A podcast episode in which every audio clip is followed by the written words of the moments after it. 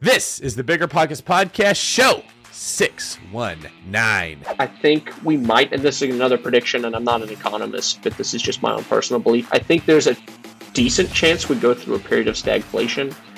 So normally you'd raise interest rates to stop inflation, but I think in this case, um, inflation is going to keep going up, which makes affordability and cost of living also go up. But everyone, it's less affordable, so we might hit a recession even though there's tremendous growth in prices, and, and that could cause a period of stagflation. So you could see some spiraling out of control in this way. What's going on, everyone? This is David Greene, your host of the Bigger Pockets Real Estate Podcast, the best real estate investing podcast, bar none.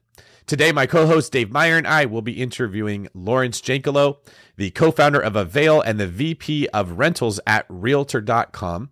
Laurence is passionate about helping landlords do their jobs better and make more money in real estate. And Dave and I have a fascinating interview with him where he shares how he uses technology to help do a better job with investing in real estate, which areas he invests in, which asset classes he likes. We get into some really good stuff.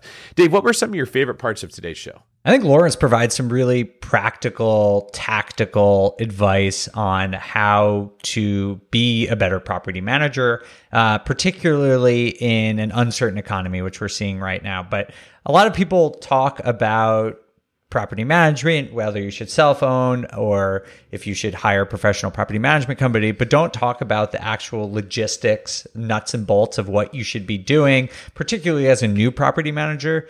I know I had a lot of very embarrassing and painful lessons when I was first self managing. And I think he gave some great advice on how to avoid some of those common pitfalls. Yeah, that's a very good point. We got pretty deep into what to look for in a tenant, what to avoid, how important choosing the right tenant actually is. And it's not talked about enough in real estate. Today's quick tip. Go to check out biggerpockets.com slash podcasts. At Bigger Pockets, we have now put together a landing page where you can see all of the podcasts that we offer on specific topics, as well as learn a little bit more about the hosts and what you can expect from every show. So head over to biggerpockets.com slash podcasts. Click on the real estate show to learn about me. Click on the on the market icon to learn more about Dave and see what Bigger Pockets has to offer you that you might not be aware of.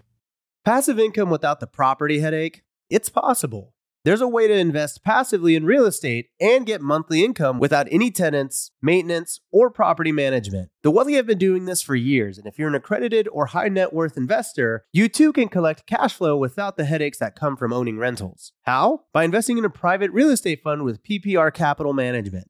PPR's co founder, Dave Van Horn, wrote the book on real estate note investing for BP. But he's not just investing in notes. Dave and his team also have an extensive background in commercial real estate. And with PPR Capital Management, they're strategically investing in both notes and commercial real estate nationwide. With over half a billion dollars in assets under management, PPR has provided individuals with a steady source of truly passive income since 2007 without ever missing a payment. Check them out at investwithppr.com.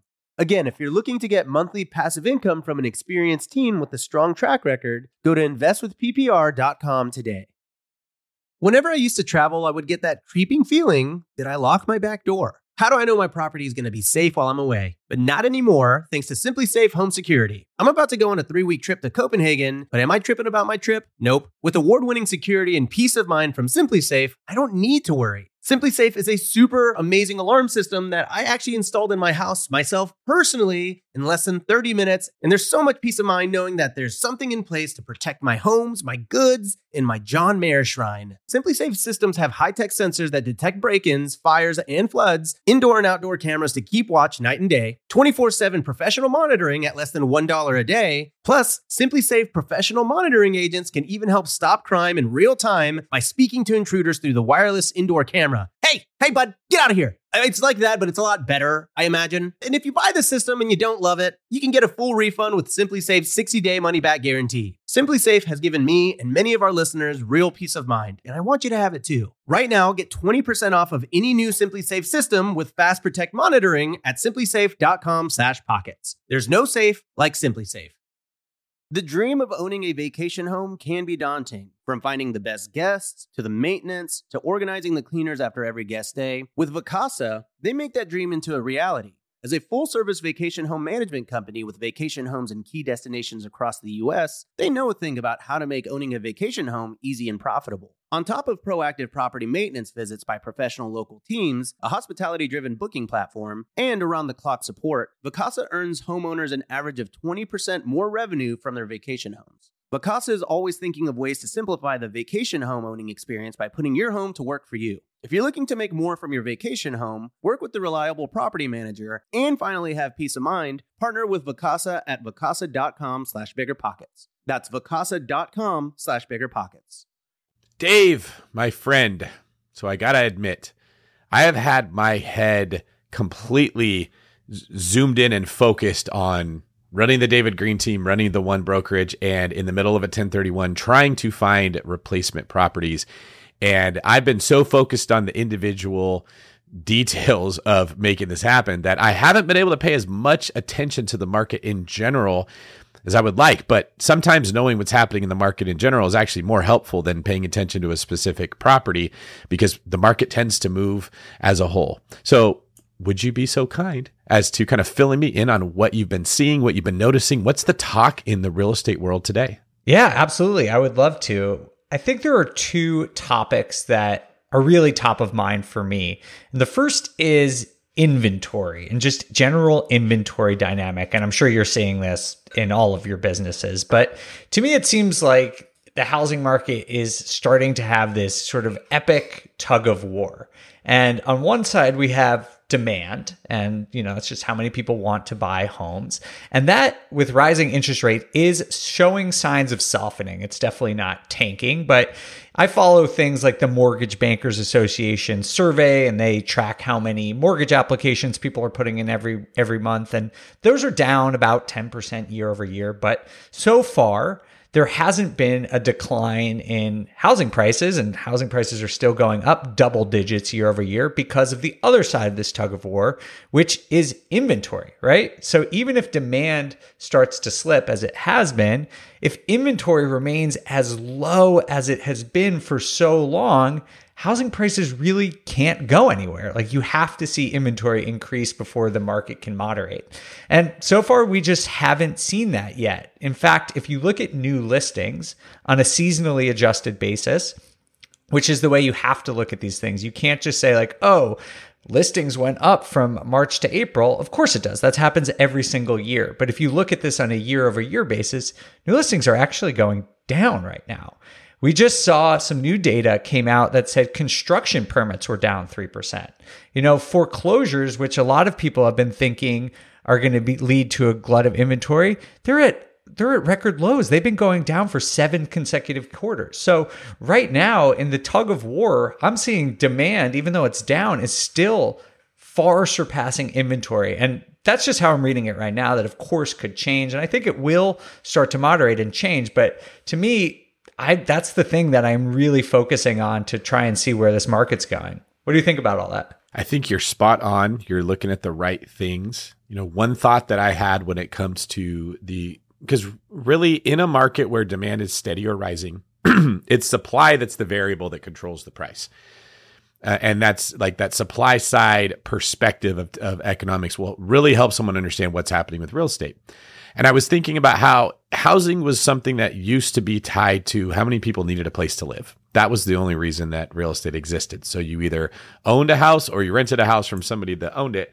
It was pretty simple to figure out how much supply was needed in a given market. And people didn't move around the country nearly as much as they do now because they were tied to a location because of work and family support systems. And it's really technology that has created the ability for people to have like like you, you're living in Amsterdam right now and still doing your same job and still living your life. Like it's just become easier to be a human with technological advances. So all of the things we used to need, like you needed a family member that could watch your kid or could could help bring the cup of sugar over if you ran out of money. Well, it's easier to connect with people when you move into new places. And obviously the work environment changing has played a role in this too. So people can leave areas much more quickly and easily than they could before, which makes it harder to regulate supply. How many houses do we need in Fargo, North Dakota, once people realize I don't have to live in Fargo anymore, right?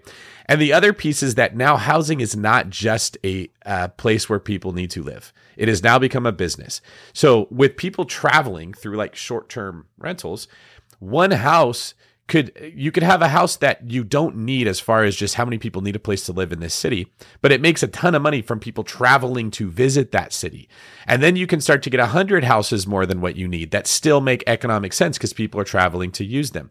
So now that the, the short-term rental concept of vacationing and staying in someone's home instead of a hotel, combined with how much more frequently people can move around easily, has made it a lot trickier to figure out how much supply is actually needed. And I think that causes builders to be nervous about building homes because they don't want to build and then there's no one to buy. It's harder to tell. It makes it more difficult for the government to figure out what incentives to offer to get people to, to build homes.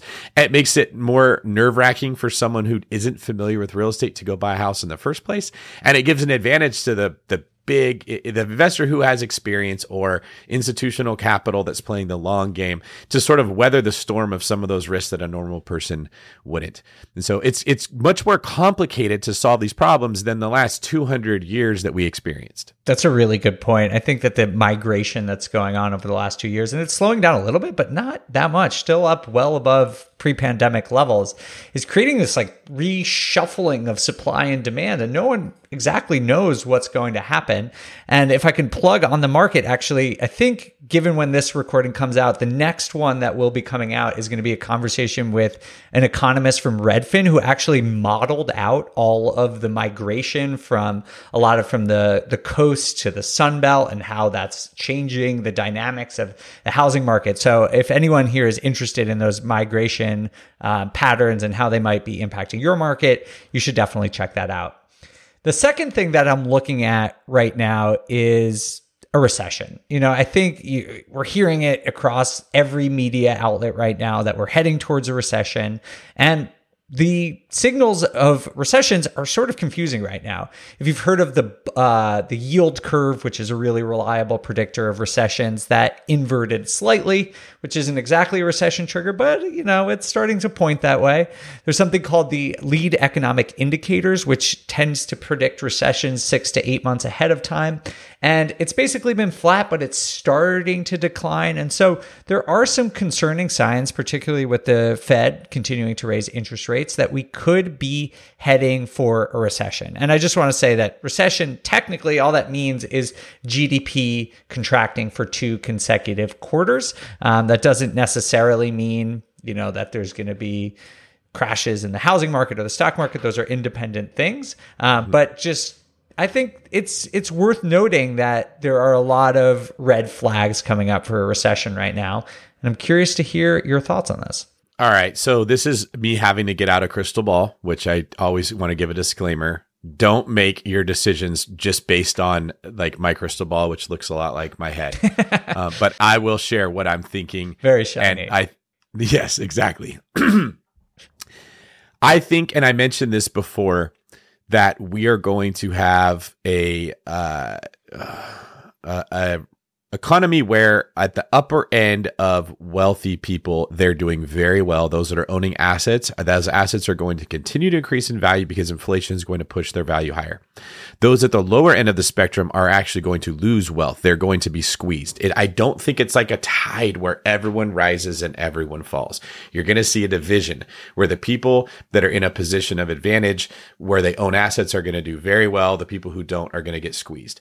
And this is not uncommon to many things things in the world. So if you're a basketball player right now in the NBA and you're this really slow, seven foot tall, um, kind of useless guy that used to be really, really valuable in the NBA when shot blocking and everyone is trying to get close to the rim and you could be strong and tough and get rebounds. You're those were the pe- people everyone wanted. Well, now it's the little guys with high levels of skill that with the current rule set where you can't touch people, you can't knock them around. They're doing better. This is just how life goes. There's there's shifts in who is in a position of advantage and who's not. I think we are likely going to see uh, the people at the lower end of the scale, unfortunately, be squeezed very hard as food prices are going to continue to increase, as gas prices are going to continue to increase. Um, depending on what happens in the eastern part of the world, where supply chains could could be further disrupted, now we'd have to start making things in America, which makes them way more expensive than what we think is normal. So paying $14 for a t-shirt is something we got used to. If you're making that in America, it's going to be much more than $14. And that's unfortunately going to affect the people that make the least amount of money. So I would expect to see in in some case, depending on I don't know when it's going to happen, but I do think there there will be a recession in that sense. But I don't think it's going to necessarily crush assets. I don't think you're going to see a ton of wealthy people being super affected by this. They'll probably end up making more money, which is usually what happens with wealthy people when we head into recessions. Now, the other thing I'll say is I think that we have printed so much money that there's actually a bunch of it sitting on the sidelines waiting to jump in. So cryptocurrencies are down, the stock market is down. Um, there's a lot of traditional measures of value that we look at, and it's like, oh, we're going bad. You know, Bitcoin dropped, whatever.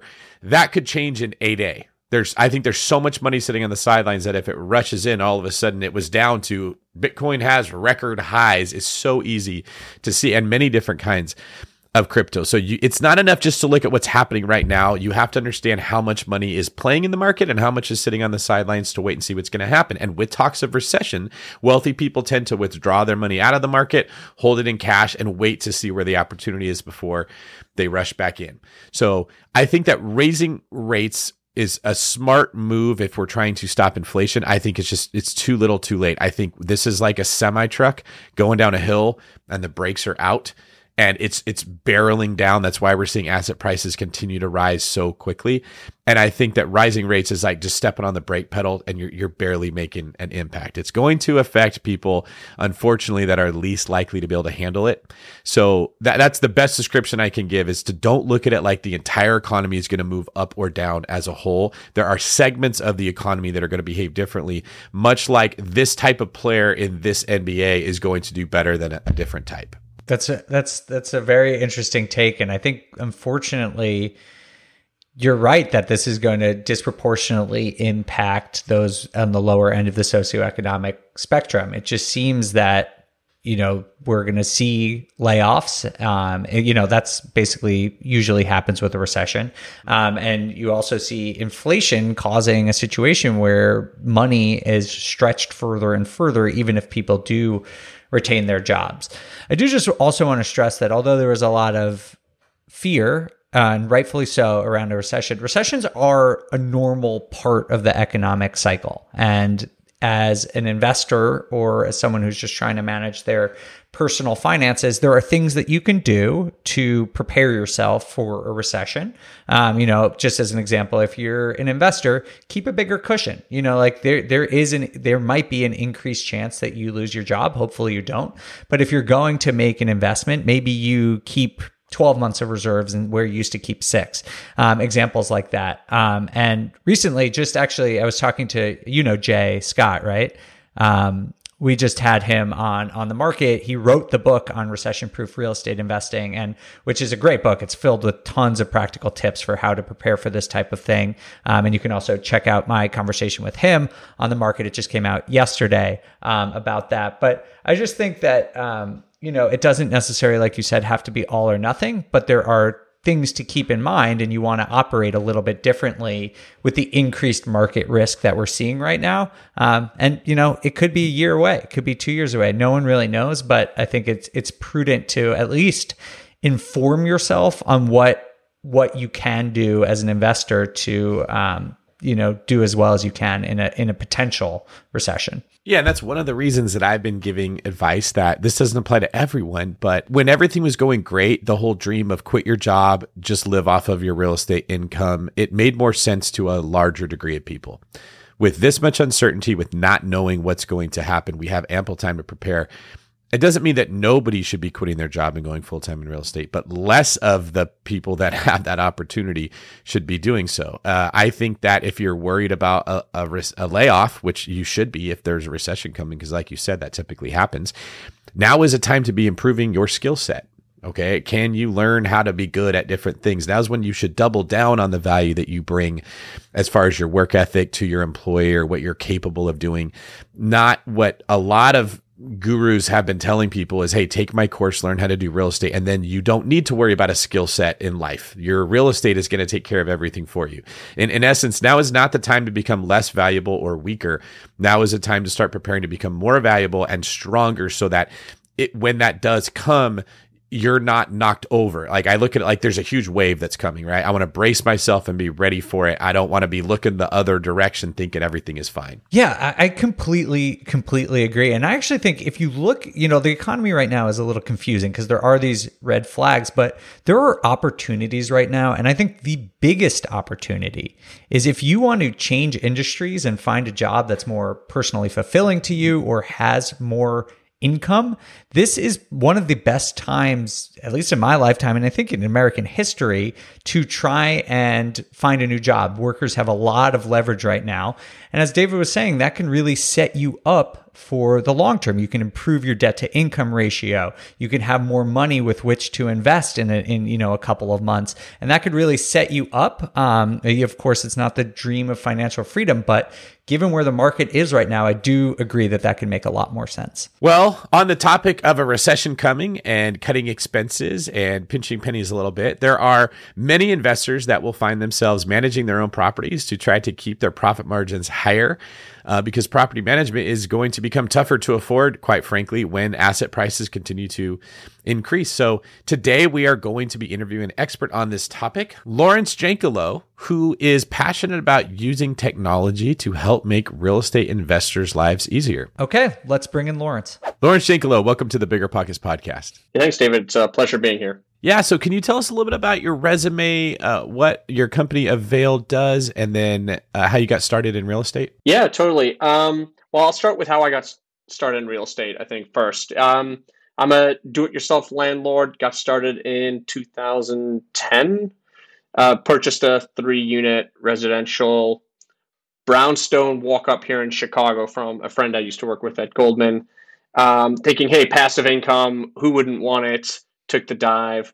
Uh, I think you quickly realize once you have one, passive income is not really all that passive. And um, so that was my entrance into real estate. But I also, at that time, trying to manage an investment banking job and this passive income proved to be a little too hard. And so decided along with a buddy, hey, this isn't how it should be for landlords and, you know, armchair investors. So left Goldman.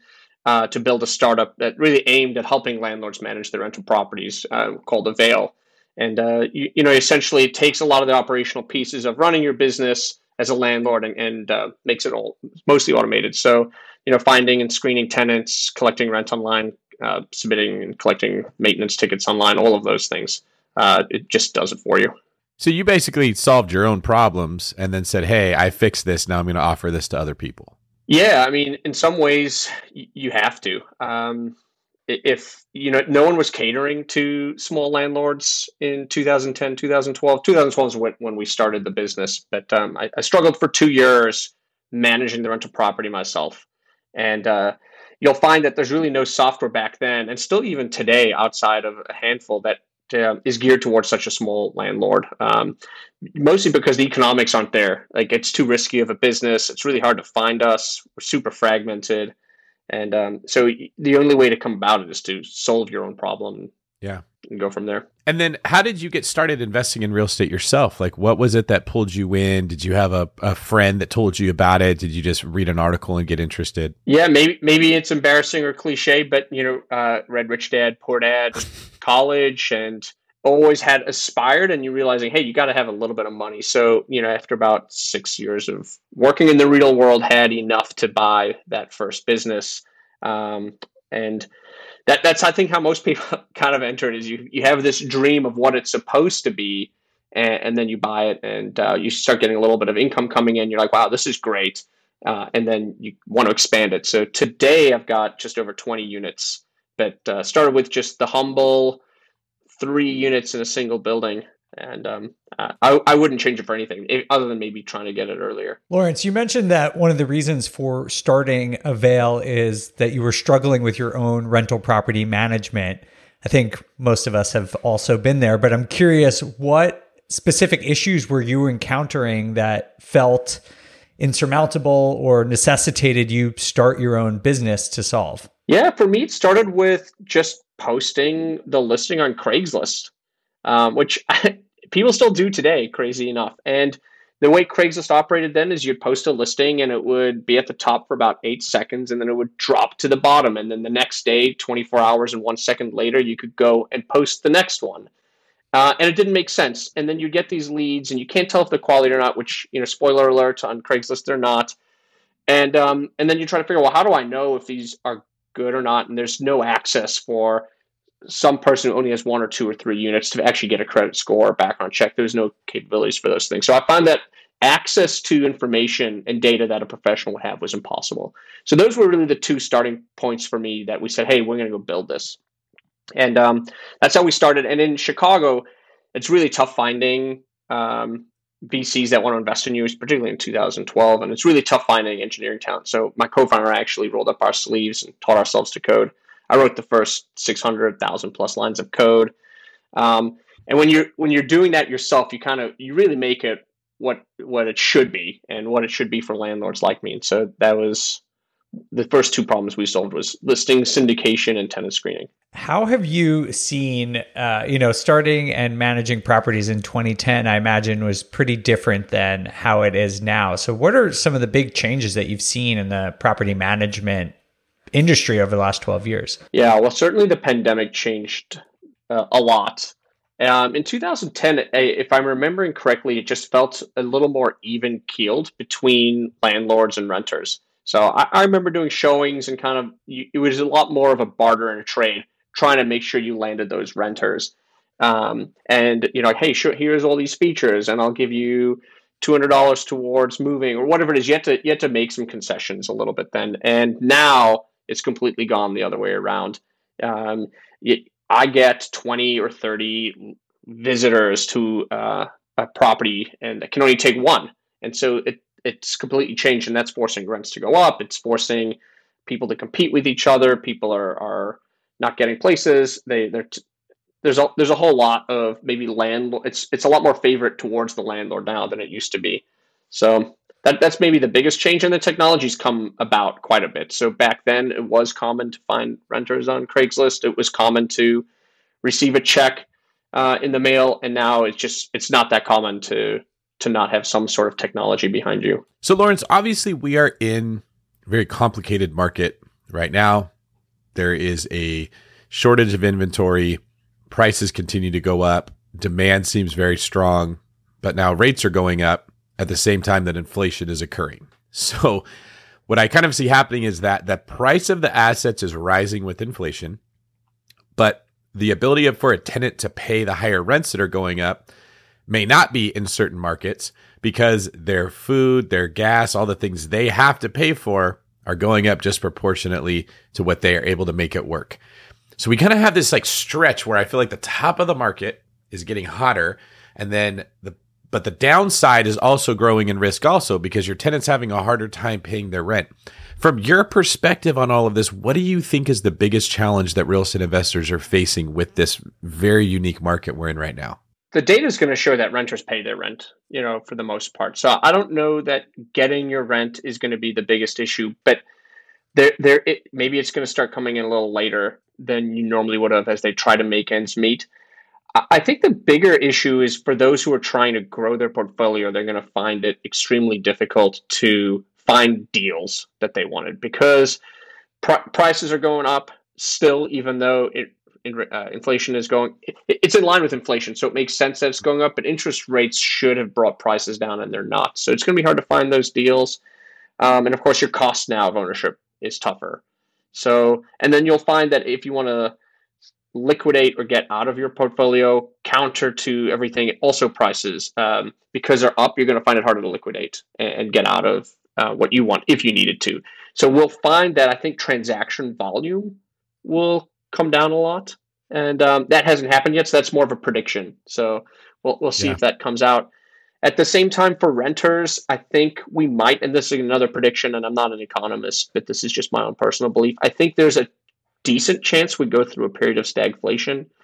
So normally you'd raise interest rates to stop inflation, but I think in this case, um, inflation is going to keep going up, which makes affordability and cost of living also go up, but everyone it's less affordable. So we might hit a recession even though there's tremendous growth in prices and, and that could cause a period of stagflation. So you could see some spiraling out of control in this way. I think that's a really solid point to highlight because there's errors that are made in real estate, I think, where people just make assumptions that they shouldn't. So I noticed this happened with the phrase HELOC for a long time was just synonymous with bad business decision because HELOCs led to a lot of foreclosures. Okay.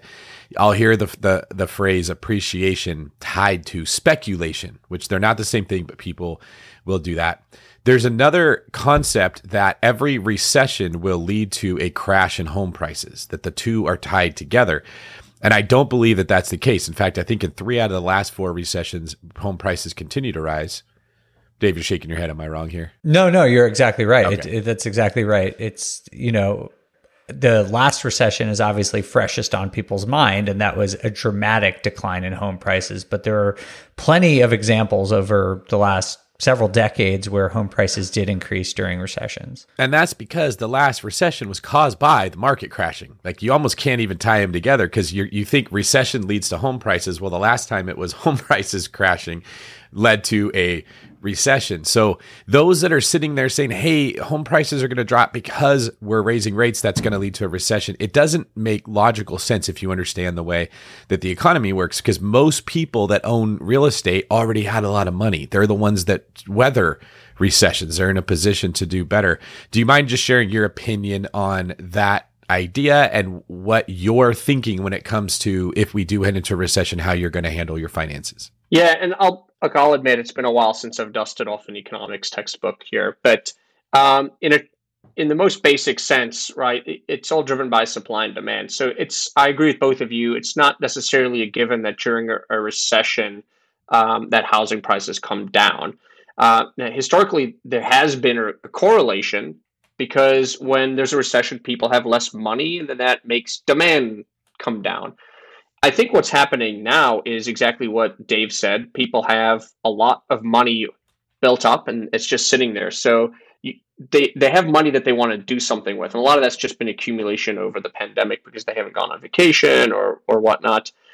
And at the same time, supply is still at a low. And so when supply is low and demand is the same or even growing, you would expect that prices for housing is still going to increase um, and therefore not come down. And I think that's what we're seeing, uh, despite interest rates going up.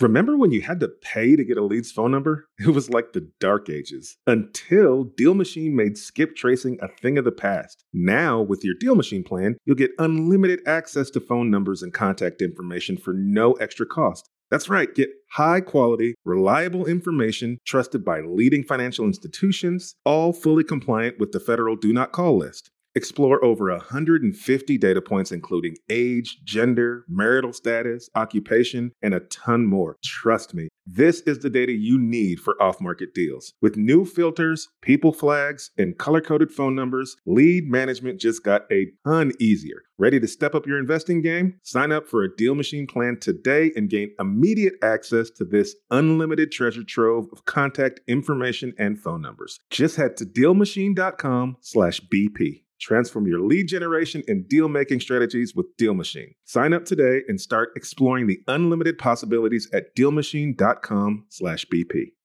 Whenever I used to travel, I would get that creeping feeling that I locked my back door. How do I know my property is going to be safe while I'm away? But not anymore, thanks to SimpliSafe Home Security. I'm about to go on a three week trip to Copenhagen, but am I tripping about my trip? Nope. With award winning security and peace of mind from SimpliSafe, I don't need to worry. SimpliSafe is a super amazing alarm system that I actually installed in my house myself personally in less than 30 minutes. And there's so much peace of mind knowing that there's something in place to protect my homes, my goods, and my John Mayer shrine. SimpliSafe systems have high tech sensors that detect break ins, fires, and floods, indoor and outdoor cameras to keep watch night and day, 24 7 professional monitoring at less than $1 a day. Plus, SimpliSafe professional monitoring agents can even help stop crime in real time by speaking to intruders through the wireless indoor camera. Hey, hey, bud, get out of here. It's like that, but it's a lot better, I imagine. And if you buy the system and you don't love it, you can get a full refund with SimpliSafe's 60-day money-back guarantee. SimpliSafe has given me and many of our listeners real peace of mind, and I want you to have it too. Right now, get 20% off of any new SimpliSafe system with Fast Protect monitoring at simplisafe.com/pockets. There's no safe like SimpliSafe.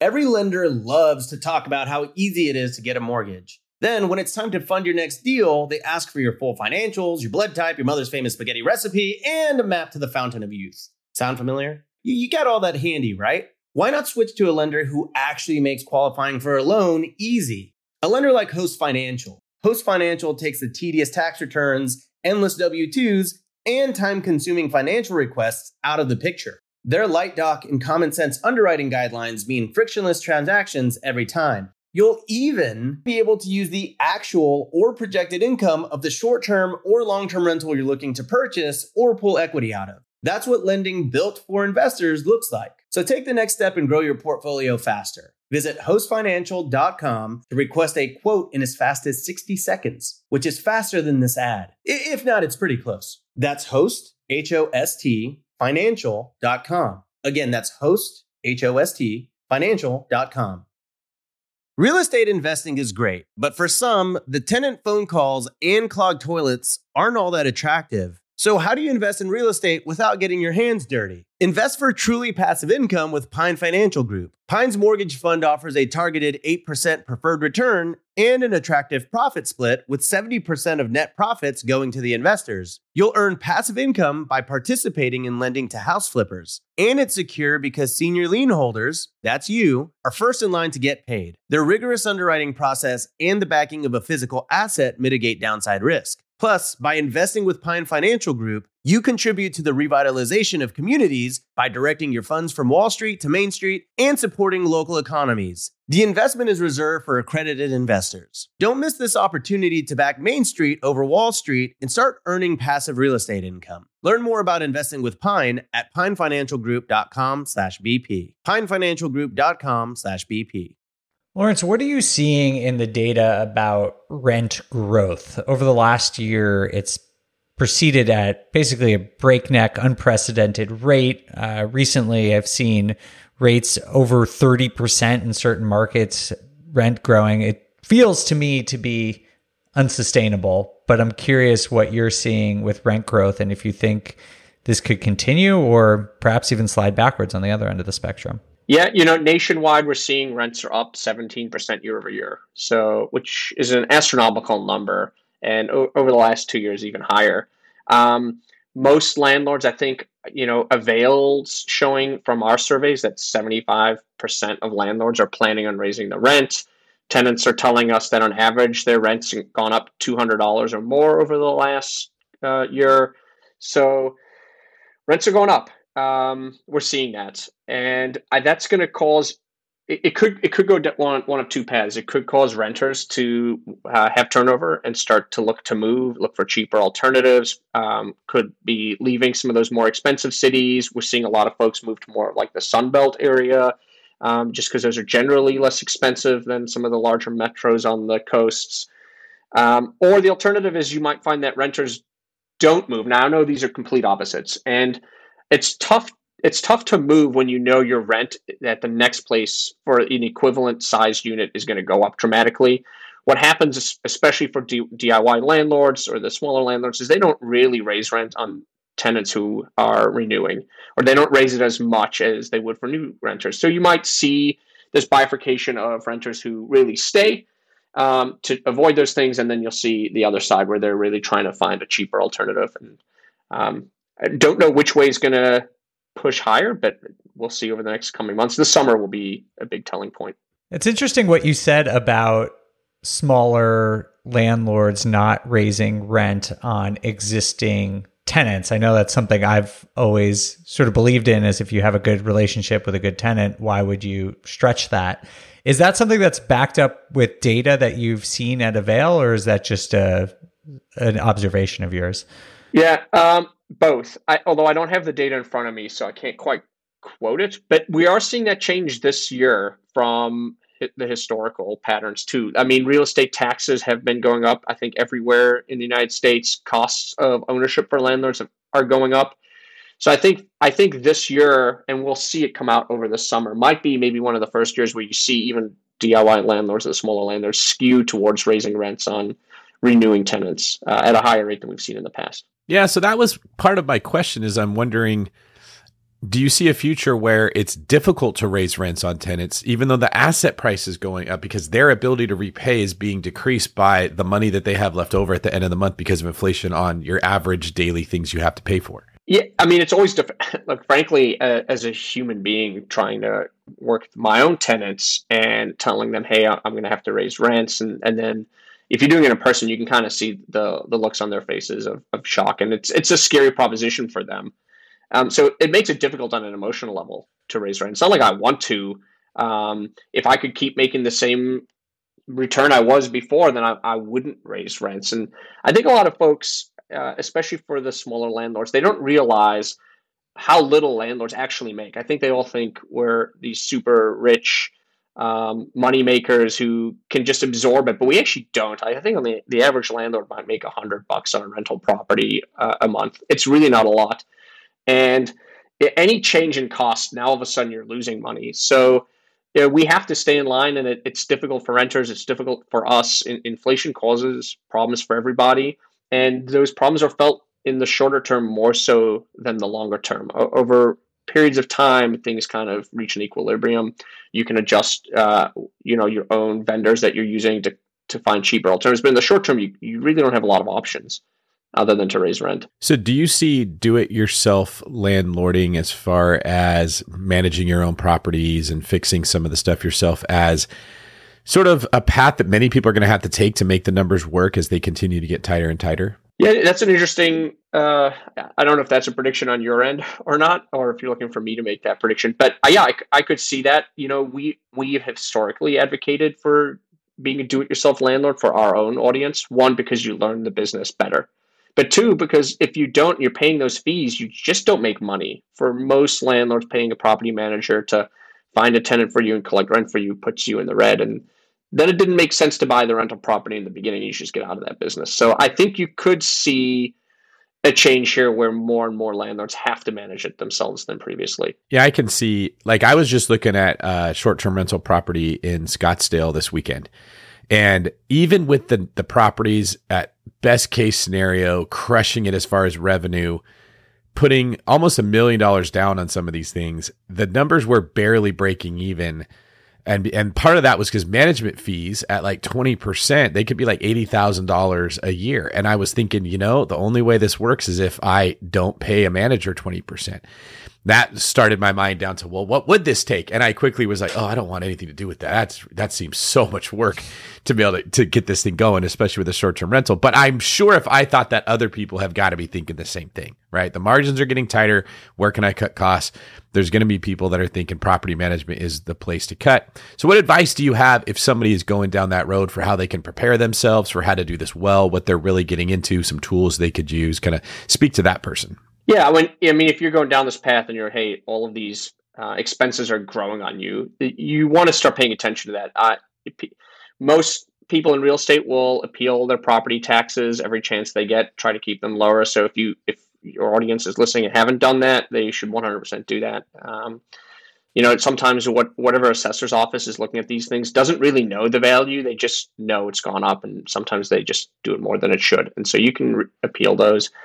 Um, I would look if you have a property manager at renegotiating with that manager to reduce the fee or remove the manager. I think that's a, a, good avenue to go. If you just aren't in state or you just can't find a time to be on site, then maybe you you have less option there. So just um, I would call and, and ask to go if you're paying ten percent of rents, push it down to five percent, or find a manager who's willing to do that. I think uh, not that managers are commodity, but in some ways you just don't have a choice.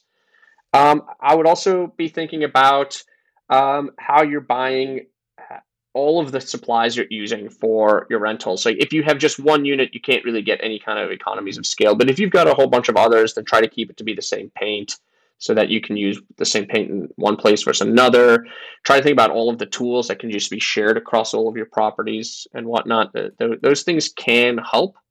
Um, and like I said, most landlords only make a couple hundred bucks, so that can go a long way in in getting you where you need to go. So, Laurence, uh, what you know, given the this confusing environment we're in, are you seeing a shift in the types of properties that people are renting or where rent is growing the fastest or just any of those dynamics? Yeah, I mean, two, I think, trends that are noticeable. One is folks are looking for slightly larger places, even though affordability has gotten tougher. So we're seeing an increase proportionally for folks looking for two bedrooms over one bedrooms and three bedrooms over two bedrooms is increasing a little bit. Um, mostly driven by the pandemic and the idea of, hey, people are working from home a lot more um, afraid of maybe another lockdown and you need the space and, and whatnot.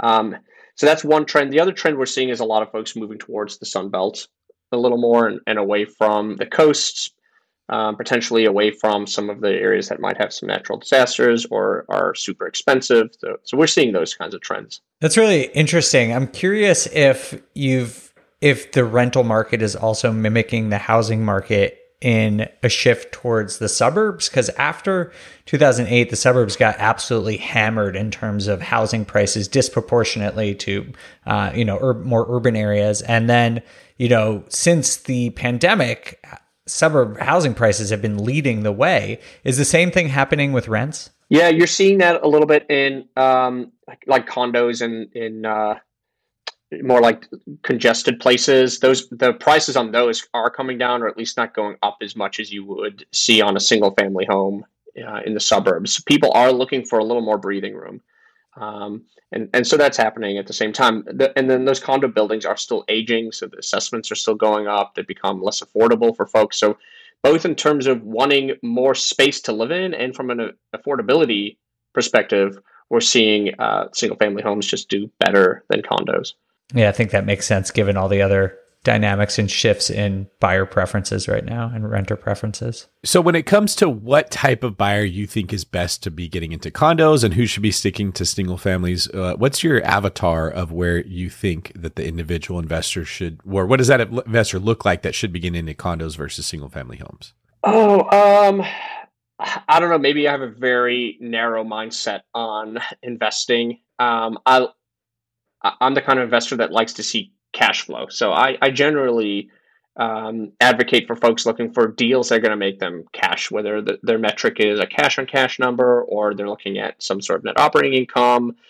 I think you're going to find it easier uh, when you're dealing with some sort of um, uh, individual property. So a non condo, for instance, a, a, three flat or four flat, um, even a single family home. I think you can make those numbers work better than you can mm-hmm. in a mm-hmm. condo and have a little more control. And then um, a lot of condos have uh, bylaws and association rules that can prevent renters or the type of renting or how often they can come in and out. So there is a risk to your business in that way. So I um not that you shouldn't ever be an investor in a condo, but if you're looking for cash flow, that's probably not the best investment. There there is potentially always the case for appreciation on those, but with where we're seeing trends, and you know, even with what Dave said around how folks are moving to the suburbs, maybe condos might not be the best investment right now. Well, I'll also say if someone doesn't have experience with condos, how do I want to put this? When you're buying a single family home in general in a specific market, you're looking at mostly the same things for every house. What does the inspection look like? The rents are not too hard to find. There's not as many variables when you're looking at single family homes. The second you get into condos, it becomes remarkably complicated. There, those bylaws are different for every single one of them. Sometimes the the property itself has a lot of deferred maintenance, and you're going to get hit with assessments. They do have restrictions on how many people can be renting out units in there, so it it becomes exponentially more likely that you're going to have something that you did not see coming up when you're buying into a condo, which is mostly the people that invest in those are really, really good at investing. They know what to look for. So if you're not a big fan of jumping asset classes, what do you look for in a specific market that you think is attractive when it comes to where investors can be putting their attention? Yeah, well, no, I'm, i mean, I, I love having multiple asset classes. So between real estate and non-real estate, Um, but again, I, I tend to focus on things that produce cash. So uh, there are certainly parts of the United States where investing in real estate is going to get you more cash and is less uh, about appreciation. I, I, take Chicago, for instance. I just know the most about Chicago. Um, that's where I live. You you can invest in an area of Chicago, maybe uh, for instance Andersonville, um, which is maybe less uh, well known as like a neighborhood like Lincoln Park, and therefore you're you're going to get a better cash on cash or better cash flow uh, but maybe not a better long-term appreciation uh, of the asset class itself or asset value. Whereas Lincoln Park would be the exact opposite. It's a, it's already very built out. Um, your cap rate or cash and cash is going to be a lot lower, but because it's such a sought after area, you might find that uh, appreciation is higher. So if you're the kind of investor who's looking to build net worth over the long periods mm-hmm. of time and don't care about the cash coming in today, then maybe that kind of area is better for you as, as your wealth might grow faster. You just won't see the cash from it as quickly. So you could take that approach into any city um, and choose neighborhoods in that way, or you could take it more holistically based on cities themselves. You could say Chicago is kind of already that built up city, and you might want to move to a, a less built up, move your money to a less built out city. But for most investors, especially if they're getting started, the easiest path is is to do it where they live, um, where they where they can see it, get a feel for it, be there in case they need to, and um, they can find parts of their neighborhood where it makes sense. I was gonna say, Laurence, you seem to be suggesting a very simple and practical approach to getting started, which I always like, which is investing close to where you live, managing the property yourself. That's how I got started. I think how most people get started. What if someone is able to do that successfully and, you know, find a small multi or a single family?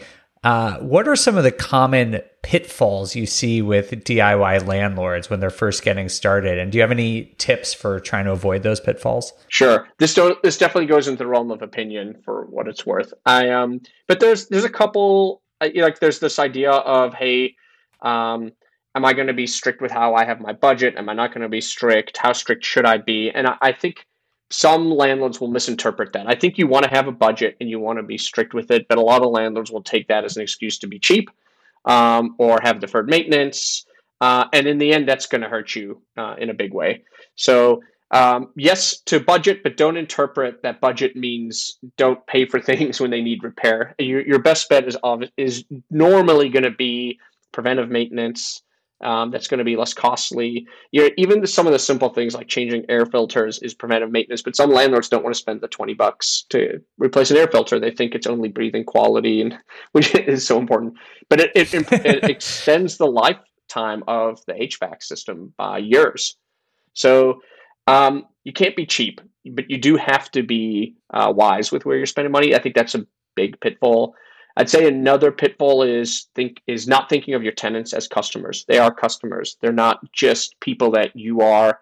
Um, you kind of, sometimes you get the sense of like you feel like you're better than them or not better than them, right? Because they're renting from you, and that's the worst possible approach to come in. They're your customers. You have to be doing things that make them want to live there um, and make them treat the property well you know, for all my tenants, I'll usually leave some sort of welcome basket on the kitchen counter for them when they move in. It's usually nothing more than toilet paper and maybe some cleaning supplies, stuff that they forget to have. But that sets us both off on kind of that right path um, and how we work together. And then they'll take better care of the property because of that, and that translates over time. And so there's there's those things there. Um, I don't know if there, there's a question in there around how do you go from one your first purchase to multiple because there's a lot of pitfalls in there thinking around hey that um, the, the second property is identical to the first and i'll do all of the same things that that can sometimes backfire you, you do have to kind of uh, make sure you you're really looking at your investments as two separate businesses in a way, and, and you have to individualize them in that way. That's great advice. I think uh, that is probably the most common one is learning that you you really get what you pay for, and if you go with cheap contractors, you're going to hire two contractors and you'll just hire the expensive one second after you already hired the first one. And I love what you said about uh, treating your tenants as customers. That's exactly right. Your your home is a the the product, the property that you're offering is a product, and you're this is a business, and it's your job to make your customer happy. And I think a lot of people don't view it that way. So I definitely respect that uh, opinion. Uh, before we get out of here, I also wanted to ask since you have so much knowledge about this, do you have any best practices or pitfalls with tenant screening that you can share with our listeners? Yeah, you know, when we started, we had seen, uh, I started Avail, we had seen an article, I think it was in USA Today, um, that said, hey, you know, 60% of landlords don't screen their tenants.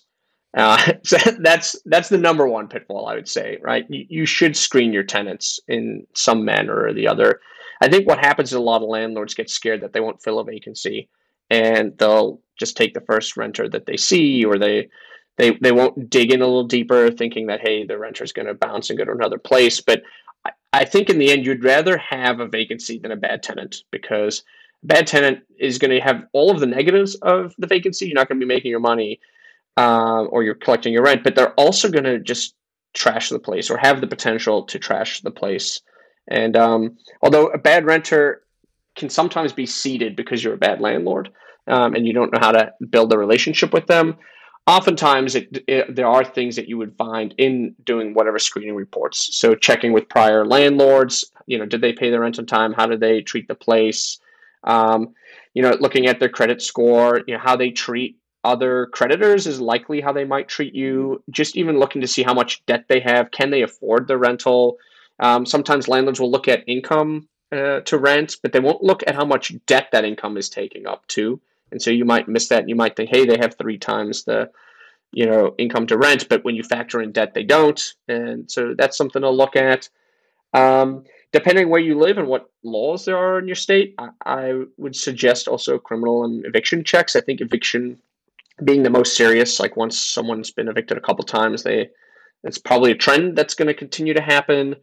Um, and then, you know, of course, you want to make sure um, you feel comfortable approaching the renter should something happen. So um, I tend to try to avoid super violent criminal history um, and be flexible with things that aren't, you know, like I'm not going to balk at someone having a, a speeding ticket uh, necessarily. It's got nothing to do with them and their capability of paying their rent. So there's lots of things in, in that realm where you first screen them and then just be kind of flexible in in your approach and thinking.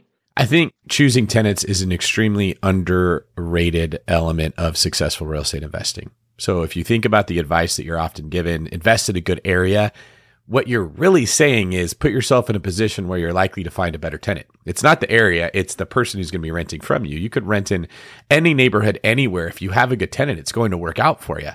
In fact, that's often how people uh, start or why they start looking into markets with lower price points because the price to rent ratio is higher, it just becomes more difficult to find the tenant that's going to pay consistently and not ruin your house. So if you're going to be self managing, the ability, the skill to choose the right tenant will absolutely have a huge impact on the success that you have with real estate investing.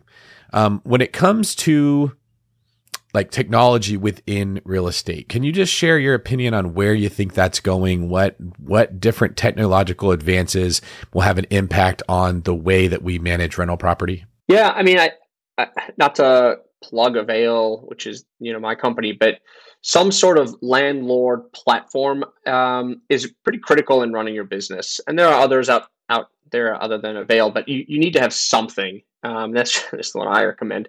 And I think we're going down the path where everybody will have one of those.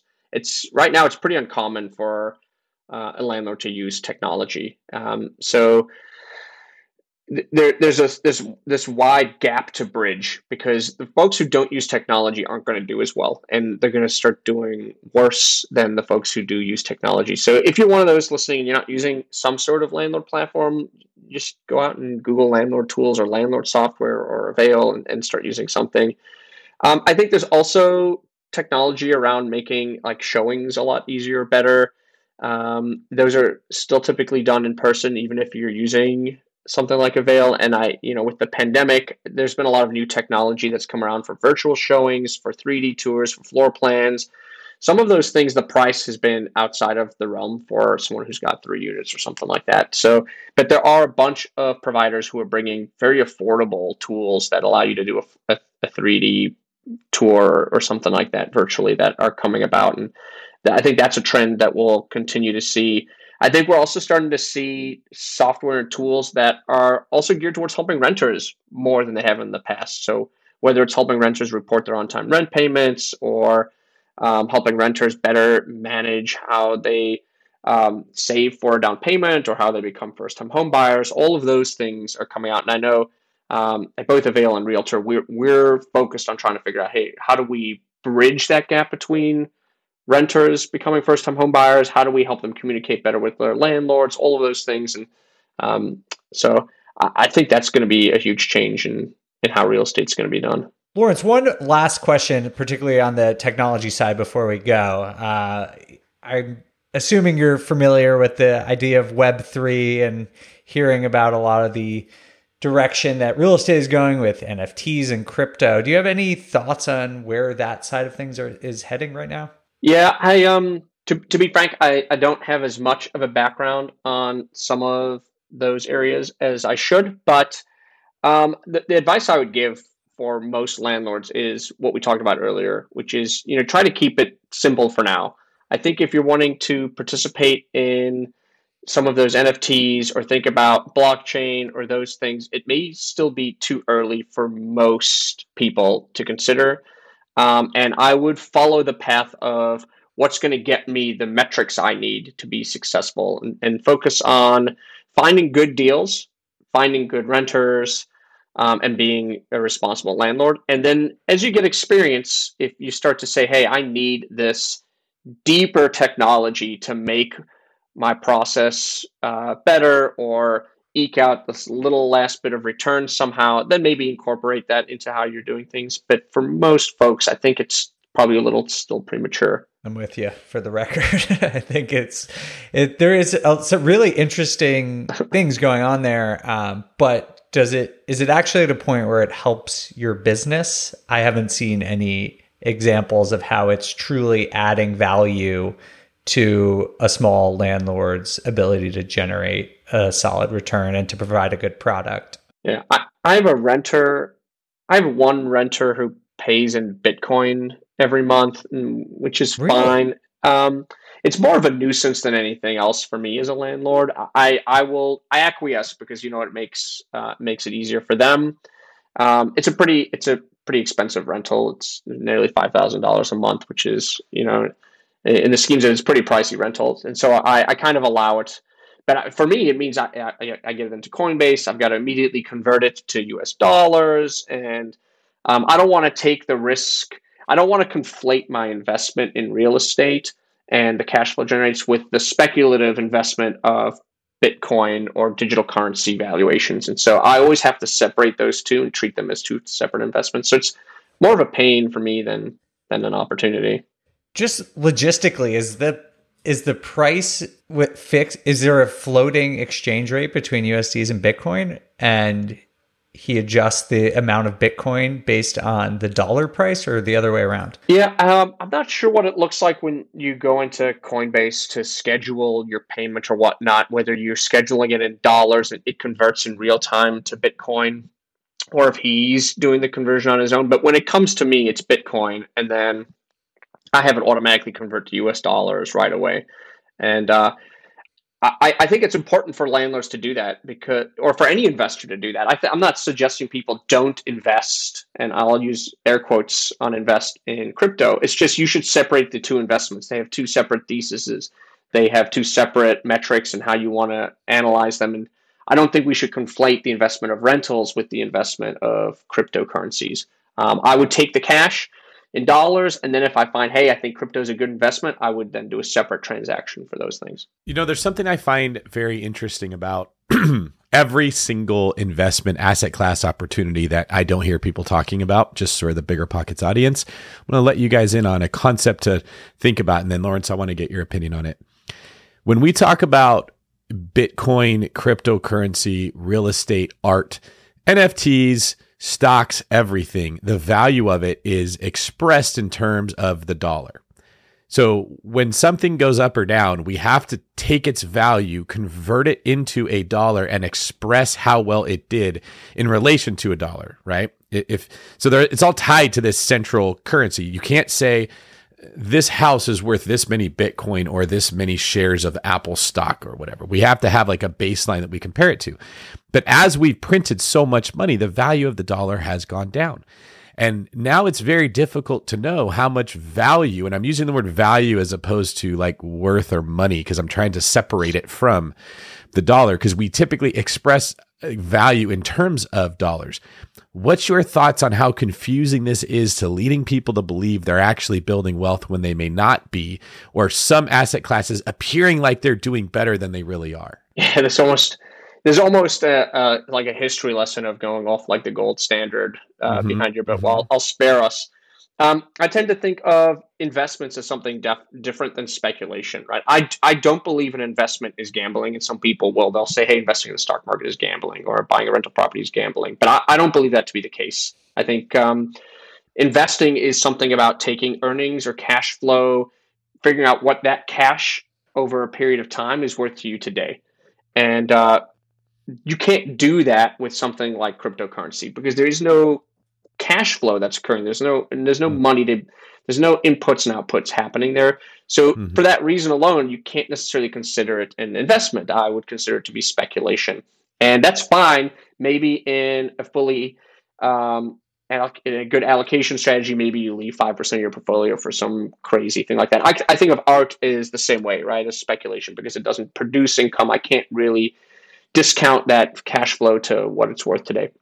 But stocks and and you know income properties are investments. And i think even though the dollar can fluctuate in value re- relative to those investments you you have a sense of are you making money? Is it appreciating or not? Rents like your the value of your rental is nothing nothing more than some um, multiple on the rents right and depending on what area you're in the multiple is a little different but you can broadly think about it as like a 12 times multiple on rent is how much the property is worth um, 12 times annual rent. And, and you can look at that and say, hey, my, my investment's improving over time or not improving over time. And it all comes down to you increasing rents over time. And the same thing is true of stocks, right? You, you hope that the earnings increase each year so that the multiple on earnings um, has an impact on now what your investment was, which goes up. And that all of that should be um, irrelevant to what happens with the dollar because those earnings uh, change in lockstep with the dollar as it changes.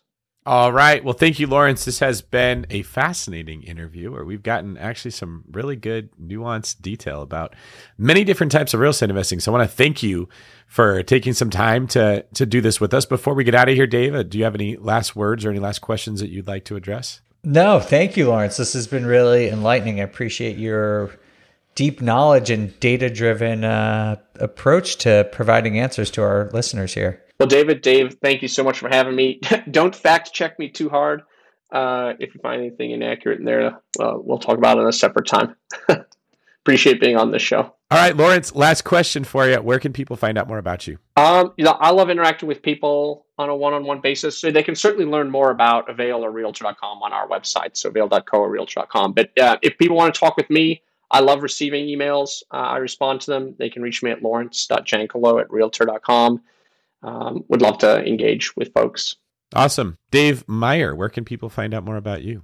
You can find me on Instagram where I am at the Data Deli. Yeah, and if you have not been following Dave, please go do so. His uh, page is blowing up on YouTube. Your videos are crushing it. I don't know if it's your handsome face, if you're it's your well articulated delivery, but you've got this. You're like that sandwich that someone put together, and everyone is addicted to it, and you're selling like hotcakes. Comparing me to a sandwich is the best compliment I've ever gotten, David. You're going to make me blush. In fact, we might even have to stop calling it hotcakes. We're going to have to say you're selling like Dave cakes because that's how fast you're actually selling. Well, thank you. I appreciate that. And hopefully, people do come check out uh, the new YouTube channel because I am on the main Bigger Pockets channel, but also I'm going to be transitioning more to the on the market YouTube channel uh, where we're going to be doing a lot more data, news, current event type shows. We have all sorts of great content coming out there. So make sure to check that out. There you go. And Laurence, thank you for fighting the good fight of trying to make landlords' jobs easier and make it more successful to invest in this awesome asset class. We are sort of under fire from hedge funds and institutional capital and uh, municipalities that don't like real estate investors and politicians that don't like real estate investors. There's a lot of different people that are uh, sort of making it more difficult to do what we love doing. So anytime we get somebody on our side helping to push the ball forward, I really appreciate that. Well, thanks again for having me. All right, I'll get us out of here. This is David Greene for Dave, Dave Cakes Meyer, signing off.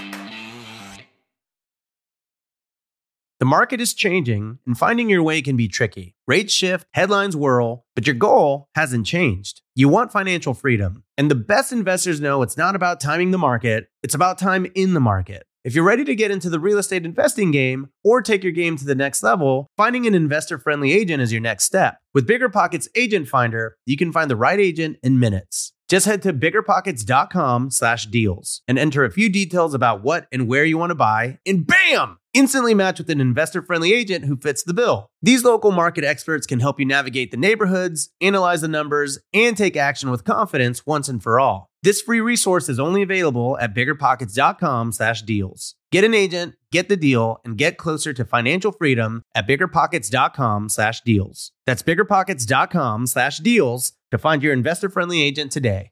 The content of this podcast is for informational purposes only. Past performance is not indicative of future results, and all host and participant opinions are their own. Investment in any asset, real estate included, involves risk. Use your best judgment and consult with qualified advisors before investing. Only risk capital you can afford to lose. Bigger Pockets LLC disclaims all liability for direct, indirect, consequential, or other damages arising from reliance upon information presented in this podcast.